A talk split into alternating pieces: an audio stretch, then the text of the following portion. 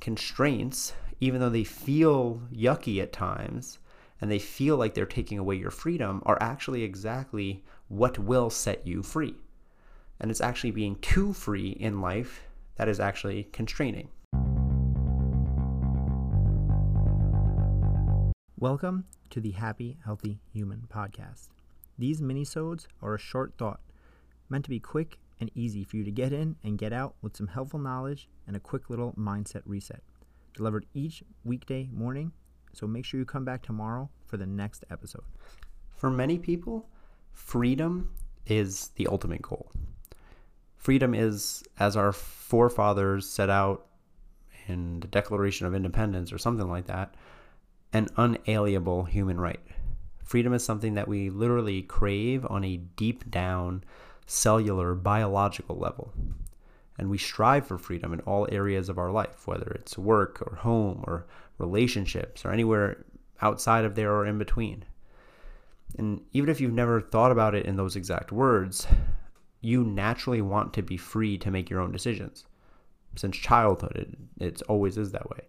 And even if you aren't sure what that decision is that you want to make, the fact that you have the freedom to choose feels good. It feels right. And so we crave freedom. And what's the opposite of freedom? Maybe confinement or constraint.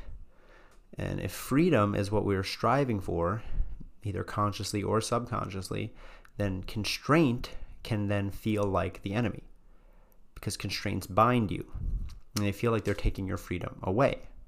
So naturally, people tend to avoid constraints and they seek to aim for a life that is devoid of constraints and totally free.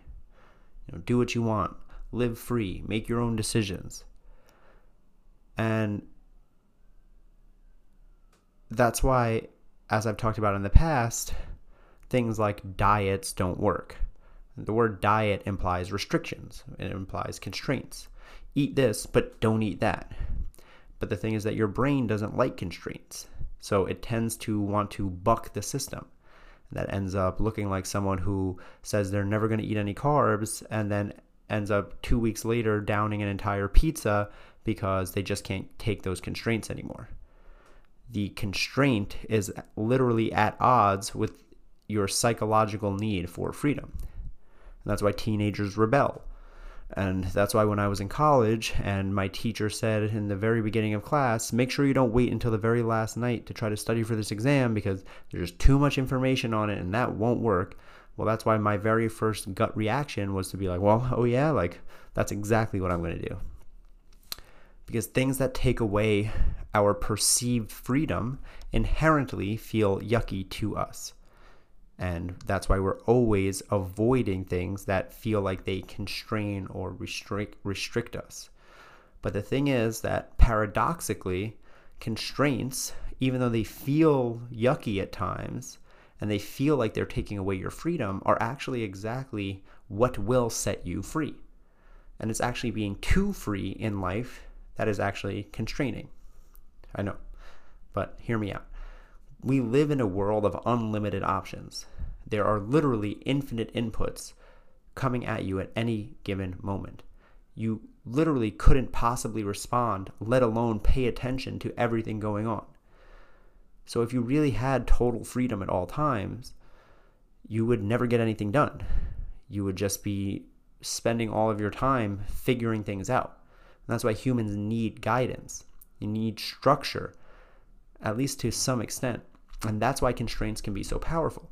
Constraints act as blinders, they quiet out all of the noise so that you actually have the mental bandwidth to give to the things that matter.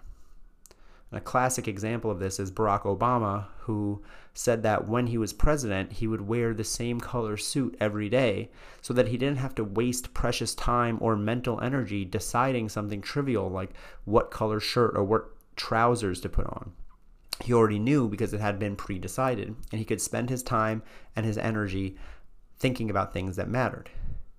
And, you know, for you or for many people who love their personal style, it could sound like wearing the same outfit every day in order to be more productive is an affront to your personal freedoms. And maybe it is. But if it frees up the mental space to tackle some of life's bigger problems, maybe that's a trade off worth making. So we come back to the issue of diet for a second.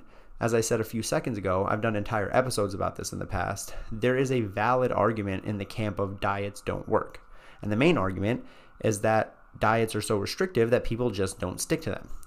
So if you stayed on a diet, it would work, but you won't, so it doesn't. But we've also seen that the obesity epidemic over the past decades and the rates of diabetes and other uh, weight related and body composition problems have skyrocketed. So clearly, just unlimited freedom and eat whatever you want and do whatever you want, that doesn't work either. So we're literally between a rock and a hard place.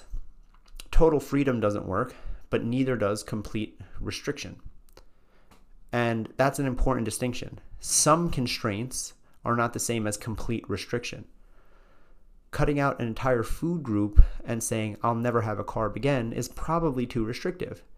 But saying, I'm going to eat pretty much fruits and vegetables and less processed sugar and carbs, that's a constraint that is actually quite freeing because it allows you to not have to ponder, hmm, should I have this whole milkshake?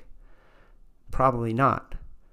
But it's still allowing you to have the freedom to not feel so overly restricted that your brain fights back and goes, screw this, I quit. And that's the secret. Unlimited freedom actually becomes a restraint in itself. The people who are the most successful in life, they know this and they don't try to do everything. They don't need unlimited options. Instead, they seek constraints that will help them move towards their goals. Successful people realize and embrace the fact that not only can they not do everything, but they don't even need to try. By constraining yourself to stay in your lane, you can put your full focus and energy into what really matters, the thing that drives results. So, by wanting to be too in control and to be too free, you end up with no real guidance on where you're going or what to do. But instead, if you focus only on what you can control and seek freedom where it counts, but respect constraints and guidelines that have a positive benefit, like saving you time and energy that you can focus on more important things, well, then you're actually able to make the most out of the constraints and allow them to free you for the future. That's it for today. Take a moment and text this episode to a friend so you can help them live a happier, healthier life. And I'll see you tomorrow for another episode of the Happy, Healthy Human podcast.